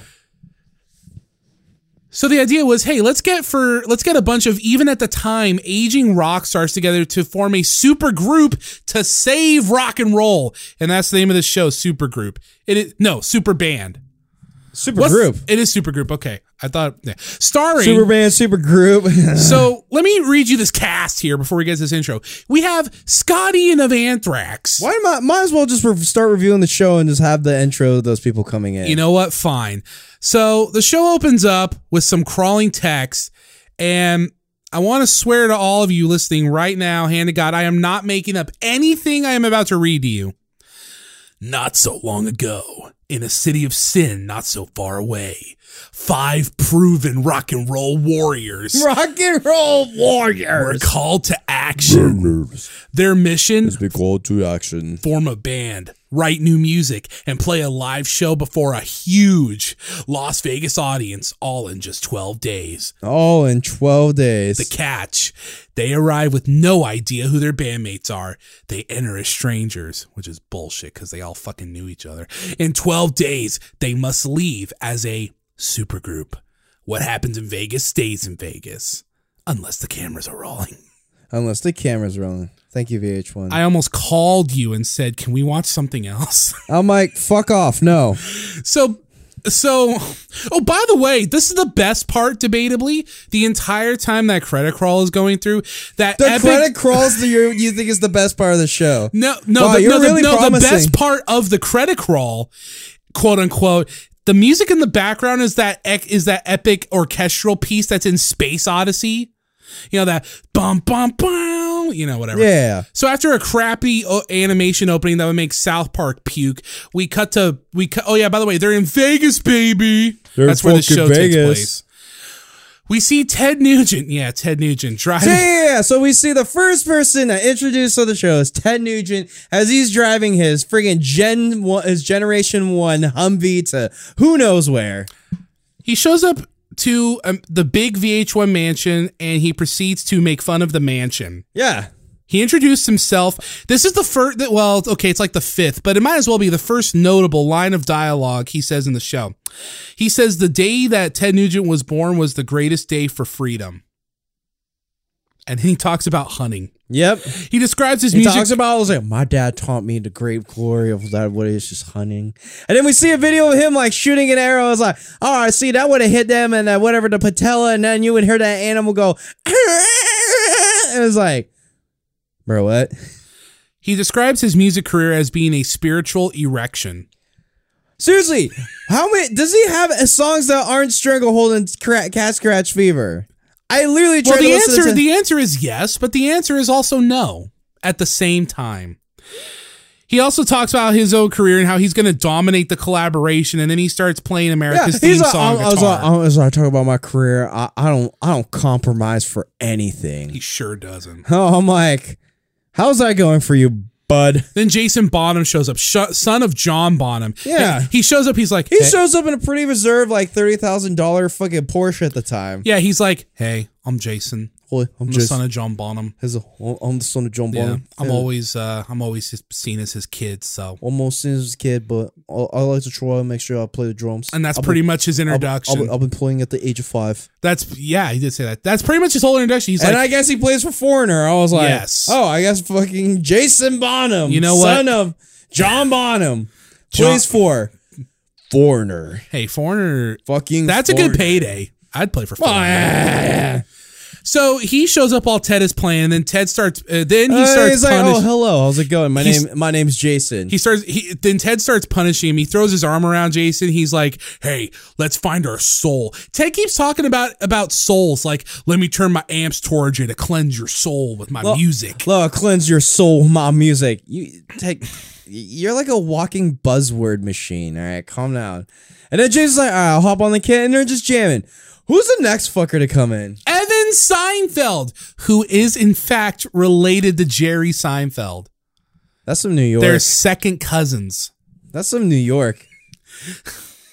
So The Evan- dude from Biohazard and Seinfeld, man. yeah, and he's not even the lead singer of Biohazard. Well, Biohazard kind of sort of has two singers, but yeah, he's not the lead singer. Yeah, he's just the bassist. He's not Billy Bio. So Yeah. he- oh yeah, I know. He's not the fucking guy that the band's named after. Yeah, yeah, yeah. He's the other guy who's just all like chubby and tattooed. Okay. Oh so- my god, the fucking we got like because they show like video profiles of like them like outside of like oh yeah how they're rock star. They come as like yeah I was going I'm married to what Tera Patrick and we have our Yeah. own little pornographic company called Teravision and you just see them just like him and his old lady. You just see close up on their faces and you just hear uh uh uh and just like hmm like very intensely into the artwork of fucking what he's doing right there. I was like Wow. oh my. He starred in seven of her movies. Yeah. So the fun fact. So this is his introduction. I'm going to cover this quick as I can, but beat by beat. He says, "All right, this is either going to be awesome or it's going to be some weak ass shit." That is a quote. And he's like, At least he's honest. he's like, "Yeah, I'm a platinum artist." I, I, I thought he said that. I Oh. think Biohazard has sold enough records to where they kind of count as a platinum band. Yeah, I, I was shocked when they said that Ted Nugent sold 30 million records. I'm like, what? Who the fuck bought a Ted Nugent record? That means Poison has sold more than Ted Nugent then. sure. Well, actually, no, because at that point they were still 20 million records. Hey, we gotta. We would have to recheck them out there, bro. So Evan says, "Yeah, we've opened up for Metallica, David Bowie. Yeah, David Bowie. Yeah, we fucking play with just whoever. I was like, who is your fucking booking agent? Chili Peppers and Ozzy. Also, I own a porn company. I'm like, wow. He looks like he owns a porn company Yeah, too. you, just, yeah, you kind of look like that. And then as the show goes on, you present that energy. It's like, wow, I, if I literally didn't know anything about you and was talking to you for like a minute, I would guess that like, hey, you seem like uh, you own a porn company. you sound like you work in the sex industry. Well, he d- he's more approached. Who was the guy that did that hardcore wrestling bit that owned Richie Black or something? yeah. Yeah, that guy. He's better than him. So then he walks. That we in have the, reviewed. So the last thing about Evan about this intro is he sh- he walks into the mansion. He looks around. and goes, "This place is fucking stupid." This place, dude, every time these fuckers walk in into this very decorated spot, it's like this place is fucking stupid. What's your fuckers' pads look like then? I guarantee you the basis for Biohazard apartment. He, ha- I'm pretty sure he lives It's in a New York apartment. apartment. So then he said, Sorry, no luxuries. Sorry, I have to stay in New York. New York for life. he walks in and he says, I walk in and I see Ted Nugent and it's laughable. I only know him for Cat Scratch Fever. I think, I'm like, I right think, there, I'm like, okay, you might be my favorite. I think me and Ted are gonna fight by the end of the day. And I wrote here, he's already my favorite character on the show. He might be our favorite. so He's here- a lot to take in. So then here comes Metal's favorite buddy and VH1's number one uh, go-to interviewee, Scott Ian. Yeah, didn't he just like come up in like a normal car? Yeah. Yeah, he came, no, no, he came up in an No, Escalade. yeah, I was gonna say, yeah, he he definitely came and yeah. he came in. I thought it was a Tahoe for a second. but- Obviously, it's a luxury like SUV, but Sure. still, out of everyone else, he's so far have come up in a very conservative fashion. And what's the first one of the first things he says? Yeah, metal has been like the only thing that's ever really made my dick hard. Thanks, Scott. We're gonna be doing a lot of New York accents. There's so much dicks on this show. Holy shit. Okay, so he A lot talks. of these dudes like to talk about dicks. So he talks about Uh, spoiler alert. he talks about how Man Anthrax tours a lot. You guys. Yeah, So man, Anthrax tours a lot. We sit here, we play some I spend metal. maybe two weeks at home. I'm Spend like, are you sure? That's another year schedule than Brett. Okay, calm down there. So Scott marks out for Ted Nugent. He doesn't even. He just they don't like- even show him reacting to the fact that Jason and Evan are there. It's just like, holy shit, it's Ted Nugent. Holy, holy shit, it's Ted Nugent. 13 year old, 16 year old me is like freaking the fuck out right now. Okay, so let me set this up. So everyone, Ted, Evan, and Scott and Jason, they like all drove themselves there, right? Yeah. Like, after Scott's done marking out for the Nuge TM, here comes a big, fat, long, double decker tour bus. And And out then of that, you can't even pull into the driveway of the fucking mansion. and then the doors open. Out comes big, tall, six foot three, thick, tight pants, sunglass wearing Sebastian Bach. Yeah. I'm like, are you kidding me? Why the fuck does he have a tour bus? I wrote here, he's like the second, maybe third most famous person here. I'm pretty sure he's not more famous than Ted Nugent. And you can debate if Scott Ian is more famous than Ted Nugent Yeah. or more famous than Sebastian Bach. I think they're all, I think that, you know what, maybe. Even Jason Bonham's the son of John Bonham. He might be the third, fourth most popular person here, ahead of the Biohazard guy. I think all these fools have kind of a level of star power. They kind of, they're in the Well, same but it's realm like of it's, it's like truck, Escalade, car, double decker tour bus. He's like, Sebastian Bach. He- it's like, I- These people my- are like, showing up in reasonable reaction- vehicles, Hey, and he shows up in the Lex Express. And he's like, "Whoa, yeah, I'm ready to make some rock and roll. Look at this house; it's huge." And I just like look at Sebastian Bach's like, "You can't drive, can't you?" You're going like, motherfucker shows up in a bus, and I sit there and is like, I don't think this guy has a license. "Hey, man, show some respect. He was the president of the Rush fan club in Calgary." What? No, oh, you don't remember that? That was from uh, when we reviewed that- Calgary? I thought it was some other town. or wherever he was from. I just remember. I just remember I brought that From up. on Canada. I feel like Calgary's way far away from I thought fucking he New said. Ca- Jersey. I thought he said, but yeah, no. He. I, I brought that up when we reviewed a Skid Row record. So he he said Sebastian Bach says his goal is for what he does here to be just as good as what he did in the past.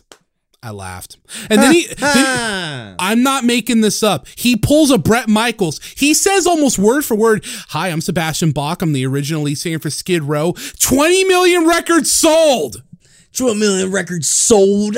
Are you fucking kidding me? You're like, hey, uh, We start with 20 million records sold, and well, we're not ending, but and then now almost three fucking years later, 20 million records sold. Hmm, deja Did vu. Poison make more money than Skid Row? He was like, hey, deja vu. So I laughed and laughed, and he's like, Yeah, we were the first metal band to debut at number one. Yeah, we're the first metal band to debut at number one, and we're just seeing just him just going, and then we see him do like a bad rendition of like freaking what Youth Gone Wild. He's Yeah. like, him and he gone wild, how? Like he just sounds so gassed. Well, because they're actually playing the other actual track too, and Yeah, it's yeah. like, oh yeah, and then they like go to him, it's like, oh yeah. I'm like, what? Yeah, but he's just like a ball of energy. He's like, oh my god, it's Ted Nugent, and I'm Yeah. like, why do fucking these fuckers really care about Ted Nugent? Ted Nugent Who did Ted him. Nugent fuck and like, and how did they like get him to where he's at? All right, The answer to the question is who did Ted Nugent fuck is a very interesting story. Yeah, who did he fuck? That's a good one. who did he fuck you get here? I'll take that. So Sebastian says, this is another direct quote. I'm sorry. I know I'm eating up time, but he says playing in the band with Ted Nugent is like, quote unquote, it's like playing in the band with Santa Claus. Oh, What, what? does that mean? Dude, I think I literally paused and walked away for a minute. you pulled a Vinny. You was- had to go for a walk. well, I had to take a while. I was like, what? I'm like, damn, bro, seriously. And then Ted Nugent says, Who did I Ted feel Nugent like- fuck? And then Ted Nugent says, I feel like these guys deserve me. They respect the beast No, no. of the music No, you I need- create. No, you need to sit there. You need to have that lean back demeanor with Oh, just yeah. like that friggin' like southern accent ish, where it's just like these people deserve me. All right, The I'll be- line, the line is, they respect the beast of the music I they create. they respect the beast of the music that I make. what does that mean? Dude, have you heard this fucking guy talk? Nothing Yes. makes sense. I'm only just like I'm gonna decipher enough from the context of, of like whatever you're saying, and I'll just say yes or no. That's all I can do. This is the guy that Lips couldn't wait to meet in that Anvil documentary. Well, actually, no, it's the guy he ditched for Tommy Aldridge. So, Yeah. so the guys are hanging out. They're like, "Oh man, this is gonna be sick. It's gonna be awesome." Scott. Then Scott Ian says, hey, "Well, hey, if we can't come up with something with all of us in this room, we don't deserve to be in this band." Like, okay. okay. Then in walks Doc, a guy named a manager named Doc McGhee, and his big bright teeth. This dude, Yeah, thinks- yeah. He comes off like a shitty band manager. You know what? He's got the tan. He comes off like a shitty band manager. And then he comes in and they show his list of bands. Oh, which was fucking hilarious. please, please. This is the order that they list it. Kiss, Bon Jovi, Motley Crue, Skid Row, Skid Row, Skid Row, Scorpions, Hootie and the Blowfish. I was like, wait, what? I actually paused. Maybe this is where I took a walk where I just paused like what? There's a common denominator, and then there's Hootie and the Blowfish. Excuse me. What? I'm sorry. Hootie and the Blowfish. I like. I'm sitting there. It's like I have a feeling this guy had to babysit the antics of Motley Crue, and then dealt with whatever the fuck Darius Rucker My did. man, my man worked with Darius Rucker. I think this guy hates his life. He had to make himself go on the show. Maybe like, oh hey, I'm dealing with a chill human being like Darius Rucker. This doesn't seem right. And then he said, Let me get Sebastian Bach again. and then he says, Which, we'll get to that. He says, I've worked with the biggest bands in the business. I've sold. yeah, I, Hootie and the Blowfish, baby. I've sold 300 million records. I'm like, excuse me, what? What? You didn't sell shit, okay? The bands that worked hard did, buddy. well, he had to fucking deal with them.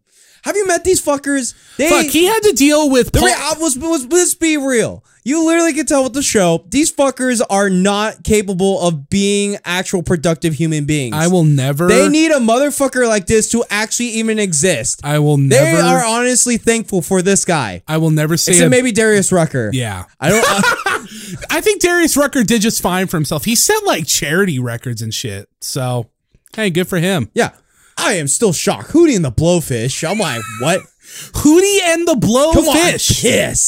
Bon Jovi, Motley Crue, Skid Row, The Scorpions. Hootie and the Blowfish.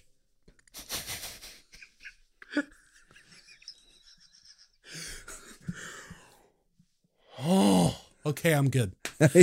Oh yeah. Back to the show. So, hold on. I wrote like a good like six sentences. I'm like, why is they talking about Hootie and the Blowfish? So he says hi to everyone. They're stoked. They're like, oh man, this guy's awesome. He's great. So oh, hey, yo. Oh, my God. You like did so much good work. You're And like the person to be in the music industry. He was like, hey, I think, hey, I think you, you might know how to do your job. And you have Sebastian Bacco, and they're like, he fired me.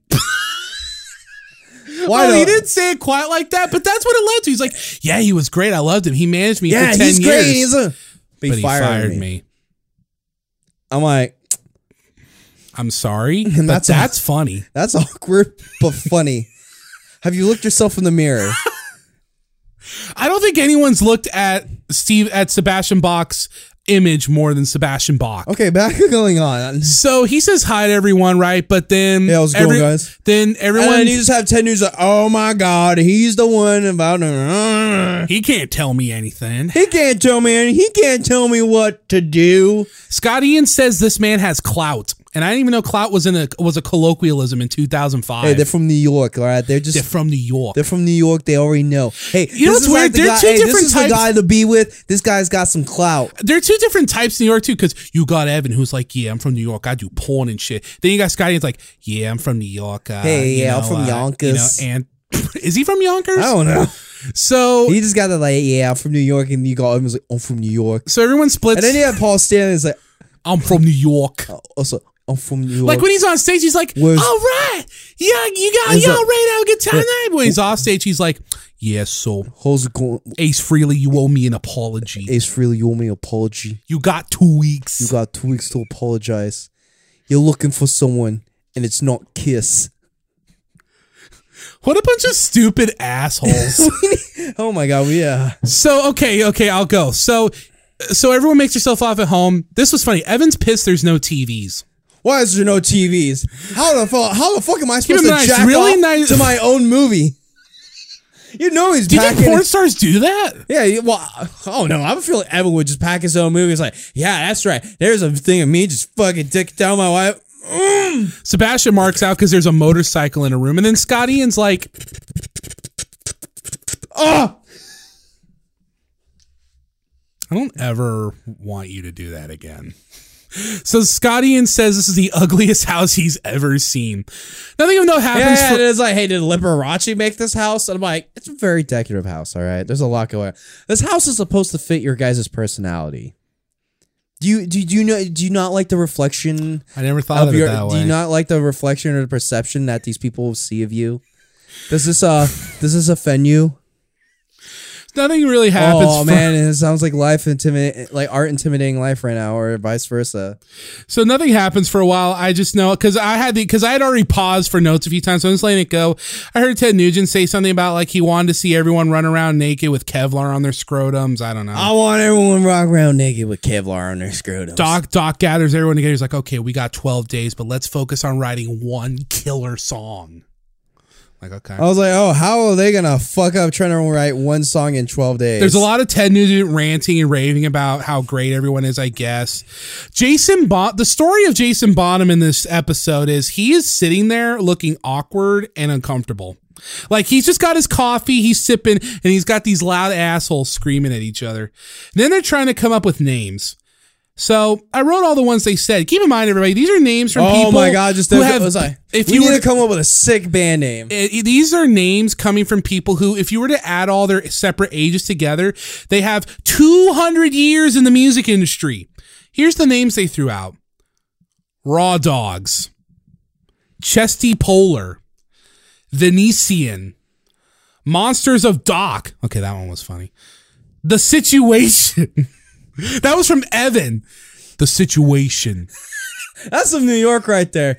I want the situation. Okay, that was that was actually that, that was good. I wouldn't name my band that, but I would play in a band named that. Like at that point, you need to be an ignorant East Coast. Like you need to be ignorant East Coast band with that name. And the You can't be anywhere else. You- that only works if you're literally from the East Coast and you look like Evan. Oh my What's up? We're the situation. Let's go. And the last Suck name my dick and the last name they throw out is SG. for a super group. Hey, even, even Proven Warriors of Rock, you guys. hey, Proven Warriors of Rock. Even they struggle coming up with band names. That's true. Al Mike is like, I've been there trying to figure out a band name. I have a project that I don't have a band name yet that we're like I still need to figure out. What another one? So yeah, So they meet their oh my god. So they meet their personal chef. A, I felt sorry for this. I lady. felt so bad for her. The first thing that is said to her by someone, Sebastian Bach says after she introduces herself, she says, "Wow, you're the first woman I've seen all day." wow, you're the first woman I've seen all day. And then after that, And she's Ted, like, "Oh, thank you," and you have to tell her how's it going. and then fucking Ted Nugent says some skeezy shit. And at Uh. one at one point he said, but then at one point in the in the talking head, he's like, "Hey, you know, at this rare moment, Miss Nugent has a shot collar on my scrotum." At this rare moment, Miss Nugent has a shot collar on my scrotum, and she has a link with a satellite up in the skies, and just knowing like coming in when she knows when I'm about to do something naughty. Ha ha ha ha. This man is very strange. Maybe that's why he's successful. Well, you have to be a little crazy in this I, industry. I was like, hey, you can play guitar, but what do you got? And it's like, I don't know. It's like honestly, anytime you open your mouth, it's something. So Yeah, yeah. Here, you, here's some money. So she makes them food. Evan and Ted are Literally- openly to her face talking to her how hot she is. Fucking like, Evan, wow, Evan, wow, you're so hot. And Evan's like, Evan's hey, telling her, hey, "Hey, you could be a pinup girl." hey, you could be a pinup girl. Hey, yo, come over to my studio. Let me get you in a film. Come to my studio. and then you literally just have her just like angrily cooking. It's like, oh, these guys are so much right now. It's like, hey, what's good? Dude? Oh, come on here, get some food. What's good cooking? Come on, you want to come to my studio? I want to show what's good. It's like, guys, can I just please do my job? I felt She so literally bad just for this felt like woman. I was like, did she look like she's just about to quit when And she's you know done what with sucks? that meal. You know there was some VH1 producers watching this footage back, laughing their asses off, thinking this was great, thinking this was great ah. television. Yeah, let's just have these. Let's just have this one poor lady get sexually harassed. She was literally getting sexually harassed every moment she was on TV. Yeah, like she's just walking. it's just like, oh my god. Hey, but that is just Evan and Nuge and Bach. Yeah. Box, Ian- Box trying to be like kind of and charming. Bonham are being polite. Yes, like like Box at least trying to be kind of charming. Nugent and Evan are trying are just being full on skeezes. So anyway, um, let me see here. Oh yeah, then Evan starts talking about how she should do porn, like I said, and then he, ta- Yeah, he starts like, talking about how he does porn. just like, yeah, come on, studio. I also do porn with me and my old lady then there. Sebastian has a talk where he's like, "Yeah, I was about a porno mag at an at a airport at an airport once, and there's Evan Schlong, right? It's just gagoosh." That's what he does. Yeah, he's literally sitting there and it's like, yeah, I was sitting there just looking at a porno magazine, cracking open, and I'm like, hey, that's Evan Schlong. Good goosh. Scott and Jason look like they'd rather be anywhere else right now. Ted's like, man, if I was younger, I'd take her to the sack. And then Sebastian Bach, of all If people, is I like, was younger and I didn't have a shot collar on my scrotum, I'll be taking her to the sack immediately. and then Sebastian Bach of Mama news to know I ain't no good, I'm no trouble. Sebastian Bach of all people is like, hey, uh, should we go jam? yeah, Sebastian Bach's like, oh yeah, I think we're here for a reason.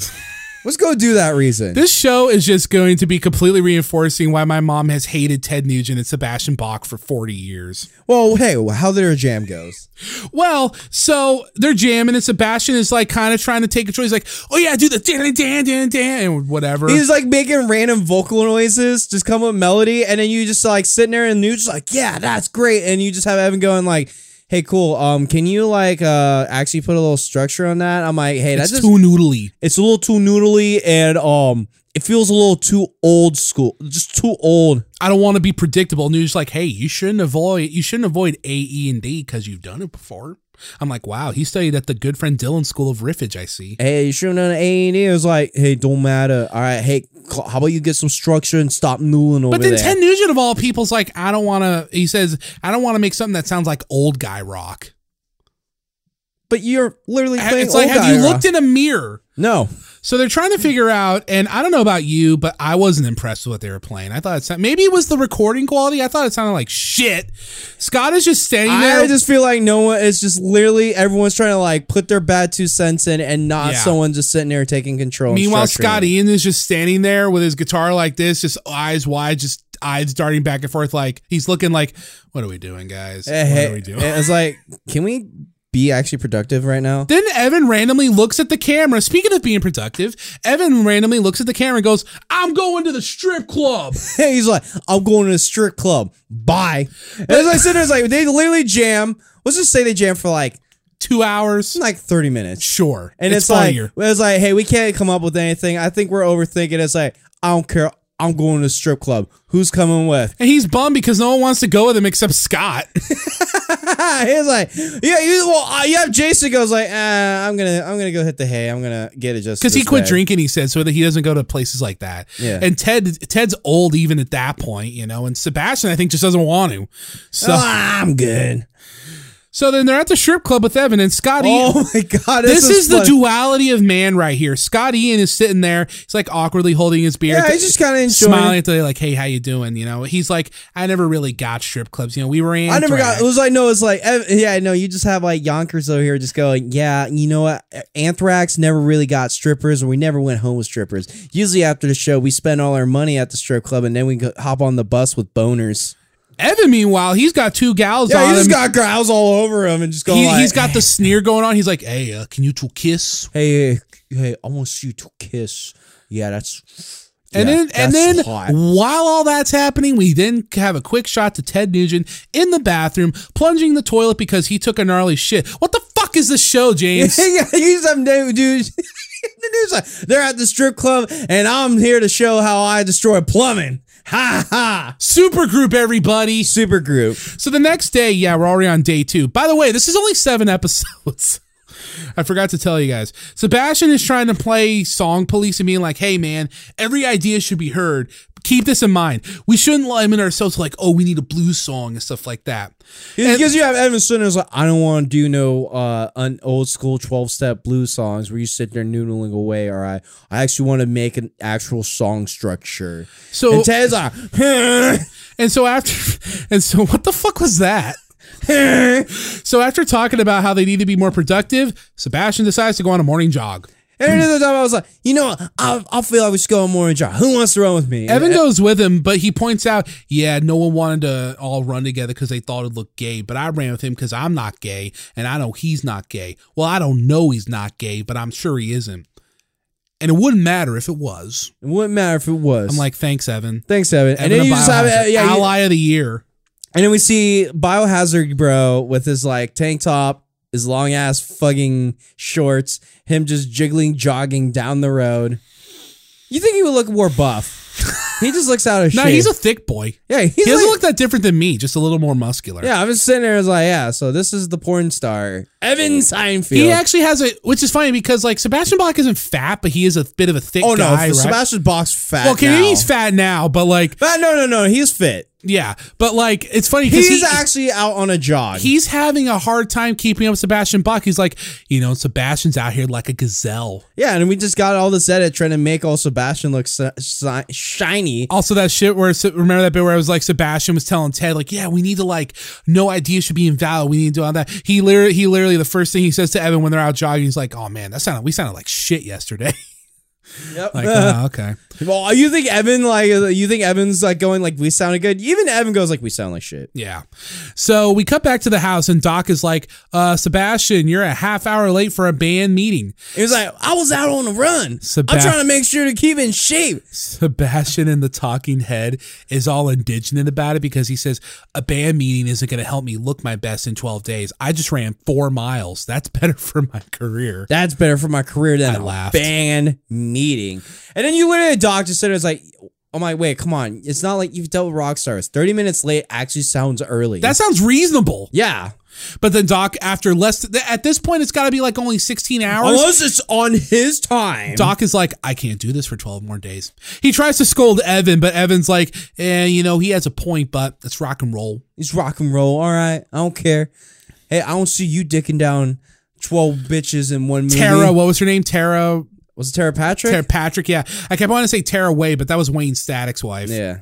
So Doc is like, okay, this is a brand. me- Oh my God. These The poor, brand meeting. And then you these motherfuckers. Yeah, and then literally it's like we brought someone that actually is like work with people like the Backstreet Boys. And then you just have these egomaniacs going like, You're not messing with my brand. You ain't making me wear any clothes I don't want to wear. You're not making me do that. No, no, no, no. The PR people walk walk in, right? It's like, hey, how's it going? and they knew, and you knew they were fucked from the jump because the first thing they hear is Sebastian Bach going like, "Hey, you guys work the Backstreet Boys?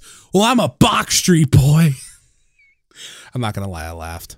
yeah, if I was them, I'd go like, I would have been like, "Can we go? I don't, I don't want to do this anymore." I'm like, cool, bro. so to so to rephrase, these poor, poor marketing people, they get in there and these fucking, I'm gonna just say it, these fucking, except for Jason, these poor, these fucking assholes are just massacring these dudes. This They're- masquerading because they they haven't even said anything. They feel threatened. from what we saw, the way they cut it, they sat down, said hi, and then they got fisted. Yeah, they got fisted, verbally fisted because these fucking senile aging rock stars, Even Scott these Ian, who's- B-level rock stars, Even Scott Ian, who's like kind of a nice-ish guy usually, even he's just putting them through the ringer. Like I expected that shit from Ted Nugent or Sebastian Bach. you just have Scott Ian's. I'm from Yonkers. You can't make me wear pants.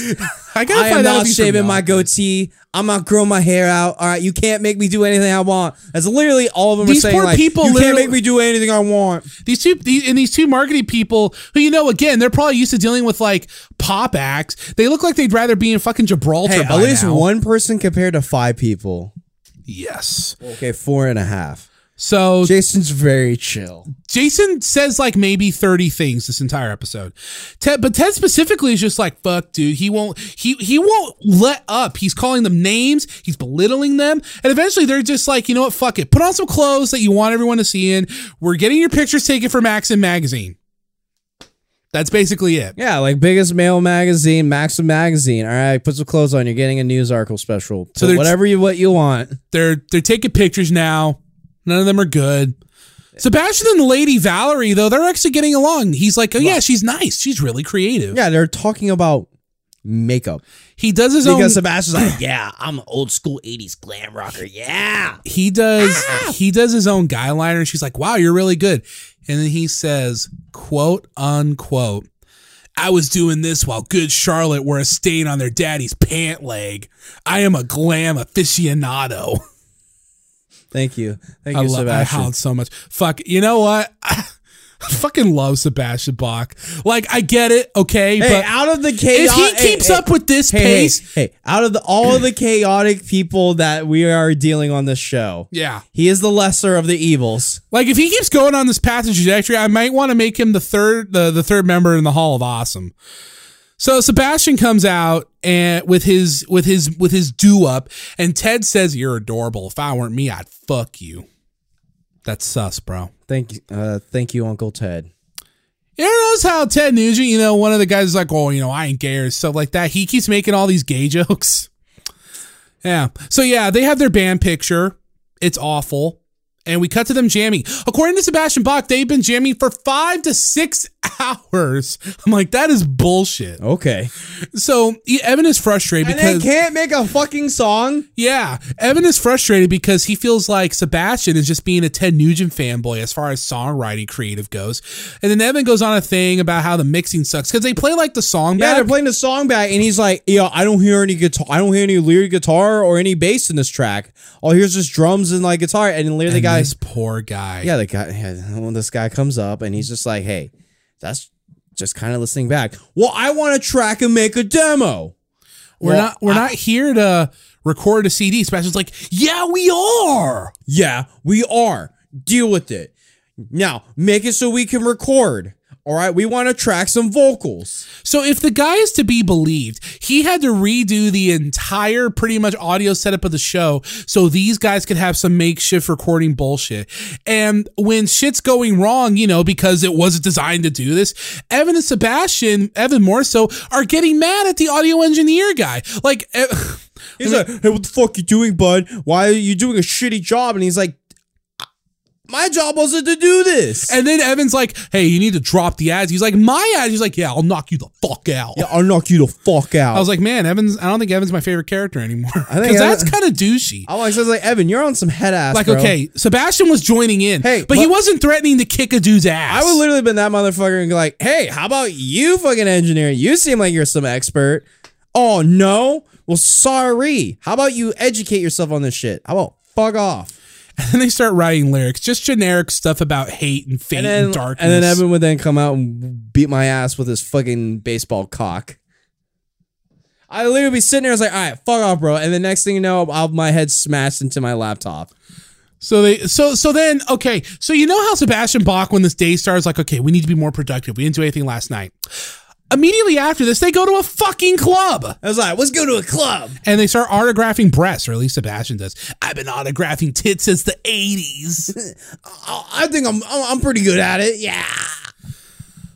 And then yeah, but then Sebastian gets hammered, and there's this there's this crappy local band there, and this they point out like co- like to some fucking cover band playing rock songs, and then it started playing like Black Sabbath, Black Sabbath. Yeah. and you just have Sebastian Bach is like, oh, when I heard that song, it's like a duh, duh. I was like, I have to come up and hop on for the song, and he comes up and he tries to sing it, and the dudes go like, um, um. And then Sebastian's like, "Yo, play the song." yeah, he says and "Oh, then play the fucking song. And they're like, oh, and he's like, fuck you guys. And he like comes off and you have Ted Nugent going, it's not every day you get Sebastian Bach coming up trying to sing for your band. You play the fucking song. And I'm like, I, I don't know. That's not every day something like that. They No. might even know. Honestly, those dudes might not even know who the fuck Sebastian Bach Well, is. Well, they pointed him out. The singer was like, "We dedicate this one to you." That's what Sebastian Bach said. Sebastian Bach said yes, the Talking Heads let's dedicate a Black Sabbath song to Sebastian Bach. Yeah, I don't trust Sebastian Bach if he's just sitting there. Maybe the dude's pointing out, I was like, yeah. And he's Sebastian like, Bach knew the words though. Like literally, like dude could have been just pointing out in the general direction. Sebastian Bach was like, "Yeah, that's right." He's pointing to me. You know, I will put over Sebastian Bach on this. I don't think he's going to pull a David Lee Roth and get on stage and go, I forgot the fucking words. Uh, maybe not. You know. So, oh, and so, okay, so, okay, so then Scott is like, man, he, because we're talking with Scott, and he's like, man, you know what? I got a good feeling about this. Yeah, they literally walk out the club and it's like, "Oh yeah, here's a billboard for the show, Supergroup." And yeah, that it's like, "Hey, look, that has all our names on there." And then yeah, the episode just kind of ends and it just shows clips for what's going to come for the show or whatever, including a shot of Doc saying that a local band on the strip could play better than them, drunk shenanigans, personal conflicts, and then I think this is just spoiler territory. There, there's like, oh yeah, at one point Evan leaves, or they make it look like he does. Ted Nugent being Ted Nugent, Sebastian Bach being Sebastian Bach, and it ends with Scott Ian after he just said, "Oh yeah, I got a good feeling about this," saying, "Yeah, there's no way this is gonna happen." And that's the show. Stay tuned, audience. I I need what were- I need to find out what this what the show did metrically. Uh, yeah, the show was bad, Yeah, it's hilarious. but it was pretty great. Can't wait for the next one. I can't either. Can't wait for the next episode. Sit there and I'll be howling, going, ha ha lol. Oh my god. Yeah. How does it feel when you get a room with these ego, these B level star egomaniacs in one room just going off? Like they can't get anything done. And you always sit there like, how do these people write music in the first place? Oh right, there's these things called producers that actually go like, hey, can we put a fucking song together? You remember how I told you how with uh, with Skid Row because you're like, oh, I wonder how much Ryan Sebastian Bach had to do with the band. I was like, well, I think he had a couple credits, but I think he just showed up and sang. This proves to me, yeah, he probably just showed up and sang because Yeah, his creative direction was not very flattering. Yeah, and we can see that Evan is the one person that's actually trying to talk about songwriting. yeah, It's- the biohazard guy. yes, the biohazard big peepee fucking porno man. So the so the the sympathetic baby faces on this show are the porn the porno biohazard man who was a dick to an audio engineer the the the douchey the douchey corporate music exec who's worked with Hootie and the Blowfish. Great show. Hey, well, hey, there's still Jason and Yeah, Scotty. no, yeah. There's Jason who has to put up with all this bullshit. Jason does nothing. He just sit there, and sips his tea. And yeah, like, he, cool. he he was literally he's just like yeah, I'm just. Anyway, yeah, that's the show, everybody. That is the show. We will be back next week with that and a review of the Velvet Underground album. Yeah, that's our CAR. Oh, we're, yeah. we're gonna close the saga on Metallica and Lulu sort of next week. Technically, yes. Yeah, Weird. yeah. Oh, either way, other than that, listeners, this is the Triple D Radio Show with their hosts, James and Edward. I hope y'all have a good one. Adios.